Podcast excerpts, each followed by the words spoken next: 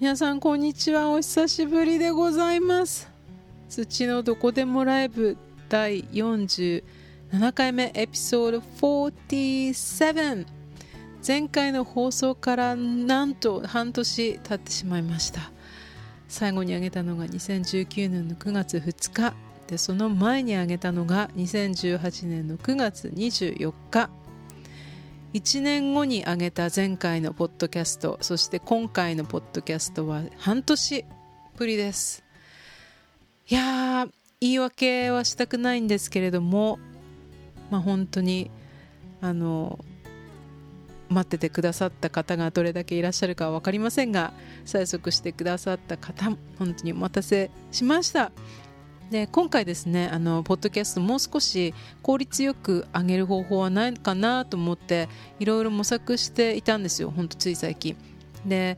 あのまあ、早速なんですけれども本題に入っていきたいと思います。今回ちょっとねあの30分のポッドキャストって、まあ、決めていたんだけど、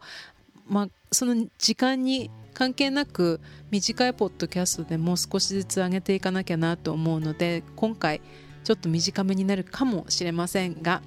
最後までお付き合いいただければ嬉しいです。で先ほどちょっと話したポッドキャストのことなんですけれどもあの今私ワードプレスからワードプレスでそのブログとウェブサイトを作れるそのプラットフォームからプラグインをそこにインストールしてそこからこうポッドキャストを配信してるんですね。でもポッドキャスト配信できる今のプラットフォームってすごいいろいろあってどんどんどんどん気軽に配信できるようになってきてるらしく例えばすごいお手軽なところだとラジオトークとかあとアンカーとかあとワードプレスのプラグインだと私が今使ってるのはなんかブルーベリーって読むのかな？なんかブルーベリーのちょっとねあのそれをもじってブルーベリーとかであの書いてるポッドキャストのプラグインなんですけれどもそれが今あんまりなんかこうそこまで、まあ、高評価は高評価なんだけれどもそれよりもシリアスリーシンプルなんかポッドキャストとかクジラさんの絵が描いてる Seriously Simple ポッドキャストかな？でその方がねすごいみんな使いやすいって好評だったのでそれ試してみたんですよ。でも本当にこのポッドキャストをねなるべくこう回転を早く上げたいなと思って自分がもっと楽してあげれる方法は何だろうと思ってでも結局いろいろ試してみたんだけれどもなんか乗り換えとかも試みてみたんだけれどもなんかまあ今までの今までいいかなって落ち着きました。で今ね本当にあのポッドキャストってあの一番なんか新しくまた見直されてるっていうかなんか今どんどんこう YouTube もっともっとこれから盛んになってきたりとかとやっぱポッドキャストってなんかながら聞きできるので YouTube もまああの画面にそこまであの集中して見なくてもいいような内容だったらながら見っていうのかな。聞きながらこうあのやれるのでまあ、YouTube のやり方でもいいのかなってポッドキャストは本当にやめてもう YouTube であの音声をメインで配信してもいいのかなと思うんだけれどもなんか結局ねその iTune だったりとかいろんなそのもう気軽に携帯からもう耳だけで聞けるっていうそのポッドキャストがこれからどんどん伸びていくんではないかっていうふうに言われてるみたいなんですよ。あとマネタイズも今はそんなにできないんだけれどもあのこれから伸びしろがあるのかなってアンカーはなんかアメリカではマネタイズできるようにあの収益そこからもらえる広告をこう読み上げるともらえるようになるらしいんだけど日本だと多分まだできてないのかななので改めて本当にポッドキャスト革命じゃないけどポッドキャストをもっと配信していくために自分がこうなんだろうやる気をなんかモチベーション上げれるあの対策をね密かに練ってました。さすがに半年もお休みしてたので。なのでまたこれからあのよろしくお願いしたいと思います。ということであの最近、まあ、トロントこの6ヶ月経ちましたけどもまだいますトロントに、まあ、ブログにはねあのライブの活動状況とかあの少しずつアップしてるんですけれども実際に話としては口頭ではお伝えできてなかったんだけどまずライブ活動も今ねその The 80バスというデュオを組んで自分のソロではもうだいぶ活動してなくってソロの方をもっと力入れてっていうかもうやんなきゃなっては思ってるんだけれどもまずそのドネ・ロバーツという、まあ、ジュノーをのジュノー賞を2度受賞したギタリスト兼シンガーソングライターの人と、まあ、一緒に仕事をしてます。で音楽活動その人に、まあ、変な話くっついていってるような感じなんだけどね。なので自分の方もこう頑張んなきゃなって最近すごいすっごい思っていて。でその AD バスの方もねあの今ちょっといろいろ変えていこうと思ってるんですよ。でそれがまず名前。あこれエフェクト使えるからちょっと試してみよう。名前。The 80 Bus というそのデュオ名が結構ねあの名前をこう言うとえ何何？レイディーバス？とかなんかレディレディーバスとかに聞こえたりとかなんかこうあんまりなんだろうなピンとこないんですよね。でそもそもねこの名前を私はつけたくてつけたわけじゃなくってあのいつだ2年ぐらい前かなそのド姉さんと一緒にねなんか名前どうしようかってデュオ名何にしようって話をしてた時にずっとやっぱり名前ってそんな簡単に決められる時は決めれるかもしれないけどそんな簡単に決めれなくてでいろいろ話し合ってたんですよ。で私が冗談で、まあ、ある意味名前って本当になんか変なところからつくよねみたいな。例えば日本でいうあのあるバンドはね毎週水曜日にあのリハーサルしてたから水曜日って名前がついたんだよっていう。なんかまあバンド名って言っていいんだよね別にこのポッドキャストで。で水曜日のカンパネラっていう名前がついたんだよっていう風な話をして。でじゃあうちらはそのトロントの結構その西側の方に住んでるからそこのバス路線の名前つけたら面白いんじゃないみたいなこと言ったら冗談でですよそしたら「あそれいいね」ってなって「えー、マジでその名前つけんの?」っていう具合で結局私もあまあいいまあいいよって言われるとなんかいいかもしれないなみたいなノリでつけたんですよでまあ80っていう数字が80ってつくからなんかこううちらがちょうどやりたいなと思ってたちょっとレトロな感じの音楽例えば 70s だとか 80s の音楽のこうニュアンスも出るかなってそれもあってちょっと気に入ってはいたんだけどもでもですよちょっと日本語読みしてみてもらえますか？80ブスになるじゃないですか。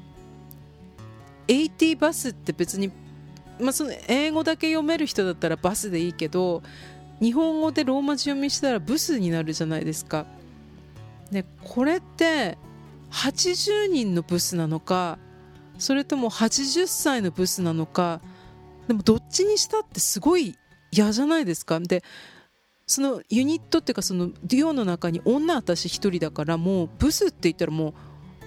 私しかないじゃないですか。私が80歳になった時、まあ、それまでその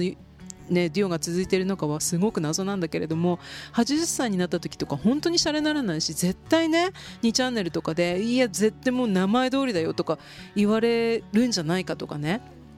で80人のブスだってなんかもうそれもすごいなんかどんだけブスだけ集めたんだよって感じの名前じゃないですか。だからもうそれもちょっと引っかかってたのもあるしその人から言われたそのレイディーバスとかっていう聞き間違いもあったり。あとはですねちょっと音楽関係の方から言われたのがそのネーミングってすごいやっぱり大事だよって、まあ、それそうですよね。でバスっていうのがあんまりワクワクしないってバスはあの人が選ぶあの一番最後の手段だって言われたんですよ。大体そのこう遠くに行きたければ飛行機。でちょっとロマンとかそういうふうなあるんだったらこう船とかね。あの豪華客船とか。あとタクシーとかもなんかすぐねなんかその到着地までパッて行きたいんだったらタクシーとか車あ車っていうかまあね。でバスって一番こうなんだろう。高価じゃない乗り物っつったら変なんだけれども一番安く行けてしかもそこまで遠くまで行けないって言われて。なんかあんまりなんだろう。その未来がないじゃないけどジェット機とかねなんか飛行機とかロケットとかそれだったらなんかわあ勢いあるなこの人たちみたいな。でバスってなんかすごい遅そうだしなんかとにかくお金かかんないで行けるしなんかなんかこの人たちチープでノロマみたいな。なんて言うんだろう。そういうふうなことを言われたんですよ。だからどっちにしたってそのやっぱり、まあ、80は別に番号だからそれいいと思うんですよ。ただなんかちょっと言いやすいかとかねサウンド的にどうかってだけでその80がレディに聞こえたりとかね。でもバスっていうそこにやっぱり私もそのブスで引っかかったしその他の人が言うにもそういうふうに言われたしやっぱりこれは変えるしかないなと思って名前を。もうそれを決めてからもう何ヶ月経っただろうって名前を変えようって決めてから確実に半年以上はもう軽く経ってるんですよ。でもやっぱり難しいですよねデュオ名って。で私たちが今やってるデュオっていうのがそのドネはもともとマダガスカル出身でロシア育ち。で私はまあ日本育ち。でドネのやってる音楽はやっぱりどっちかっていうとマダガスカル寄りの音楽をしているのでマダガスカルと日本の両方のなんか言葉を取り入れたような名前にしたらどうかってすごい言われてで例えばマダガスカルマダガスカル語とか日本語だとちょっと英語読みする時に難しくなるかもしれないから例えばマダガスカルで有名な食べ物果物あとはなんか日本とマダガスカルに共通するものとか本当に探しまくりましたよ。で日本とマダガスカルに共通するものって私電話番号も探しましたね。あの電話かける時の国番号マダガスカルが261で日本が81なんですよ。市外局番の前につける国番号が。で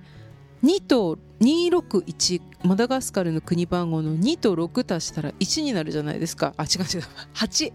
と6で8で日本が81だからおこれは26181ってなんかそこ共通してるってもうすごいなんかそんなこともしたりとか。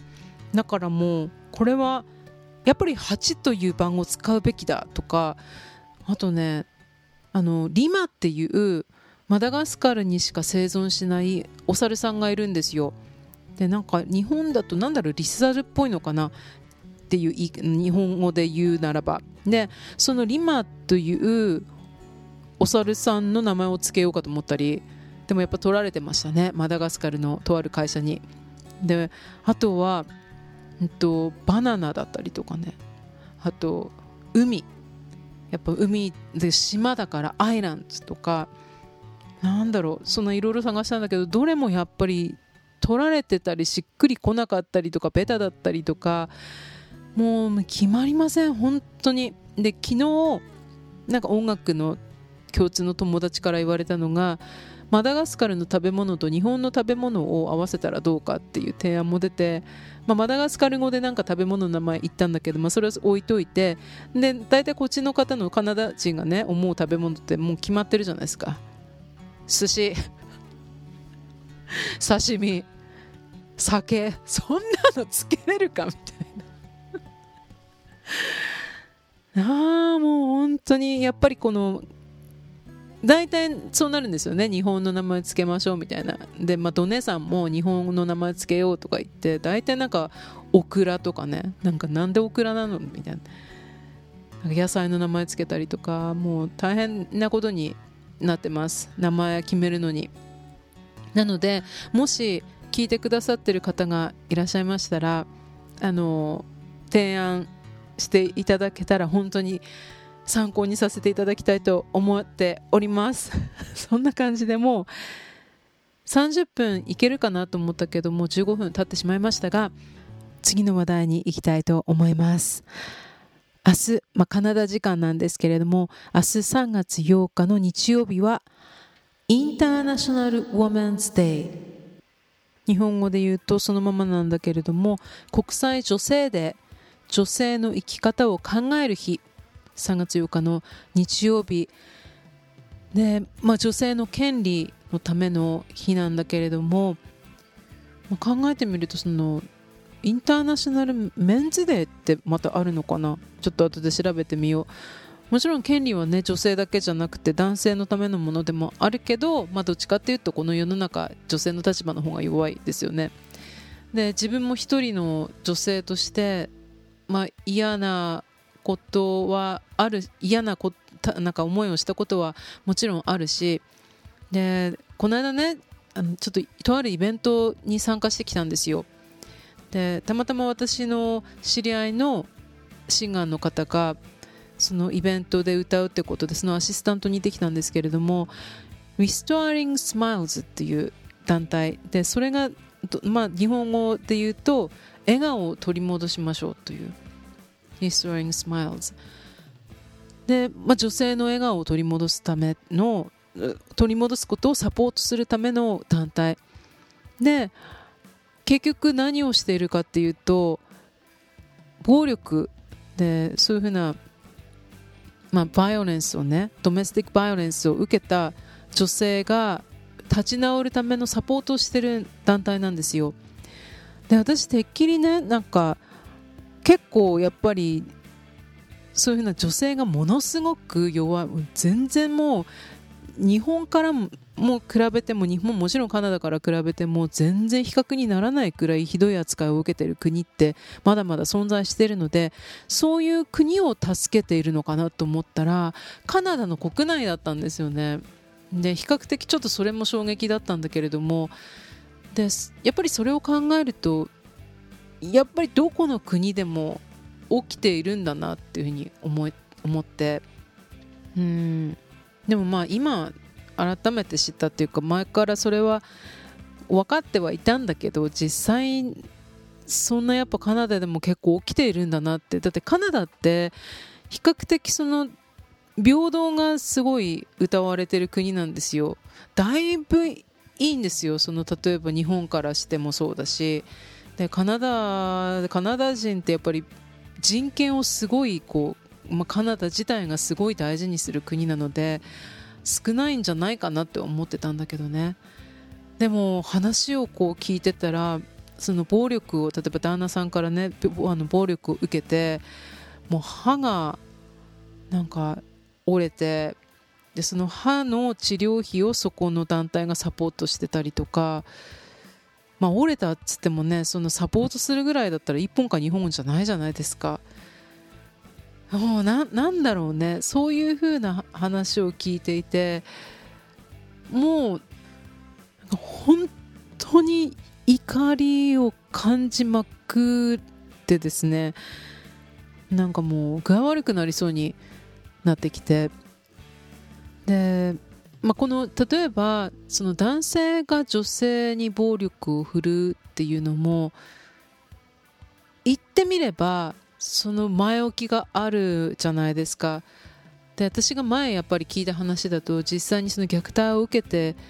あのいた女性がその元旦那さんから受けてたんですけれども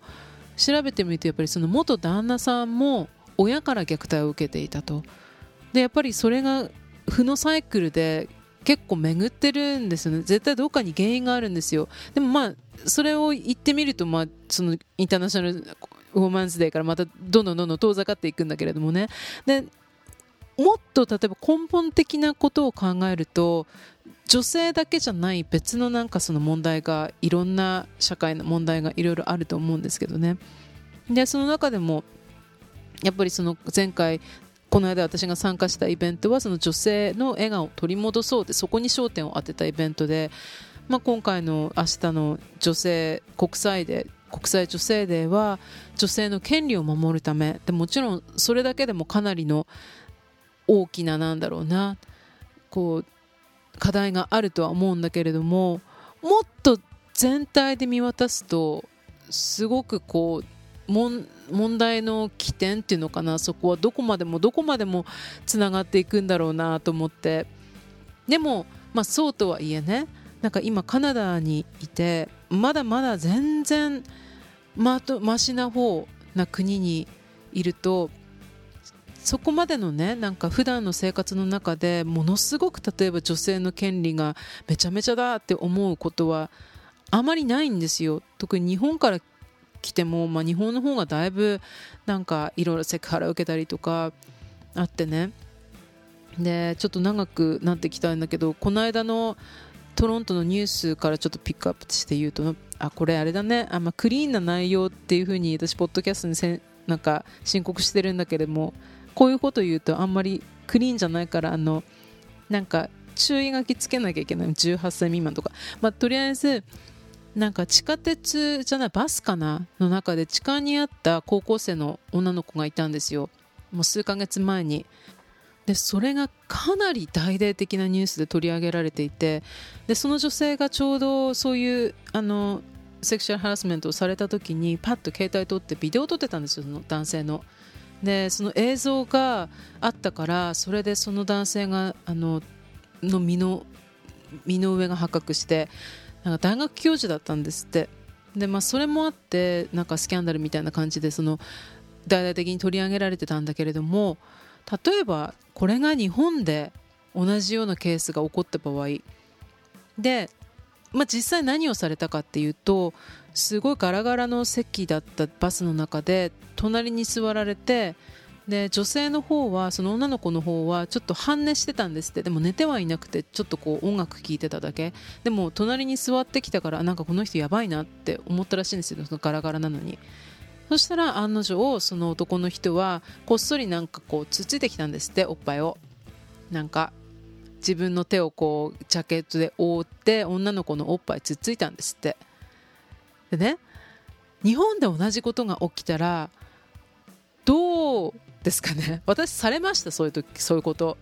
なんか電車乗ってた時東京で。でそれをね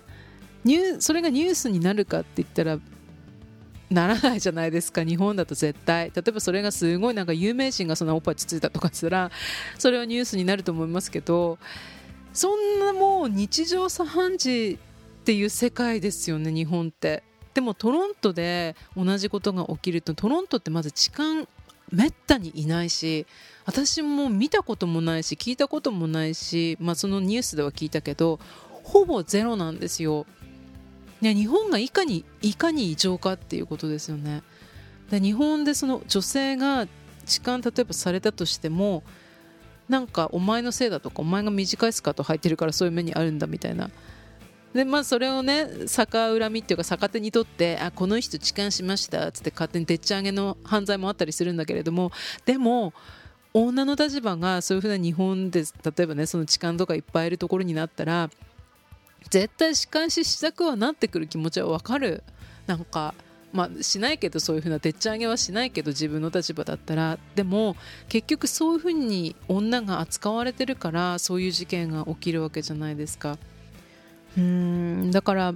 まあ言ってみればねその日本の女性は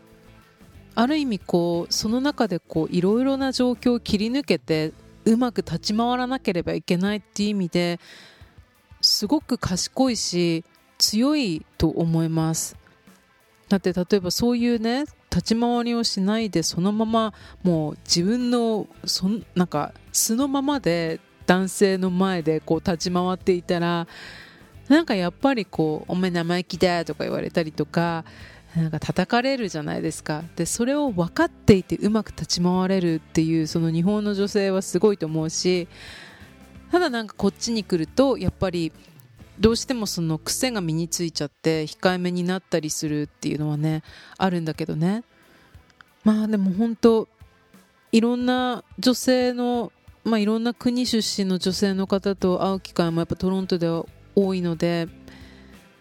例えばナイジェリアから出てきた女性だったりとかもうねなんかね話を聞いてると考えられません、まあ、日本の常識、まあ、カナダの常識からなんか比べてみるといろんなすごいこうありえない話を聞きます。なんかやっぱりそういうふうな男性が自分の好き勝手に振る舞っている国はまだまだたくさんあるしでもそういう男性が果たしてなんか悪なのかって言ったら多分そういう社会があってこそなのでもう本当にこのインターナショナルウーマンズデーがもうそれぞれのね全世界にその目的意味を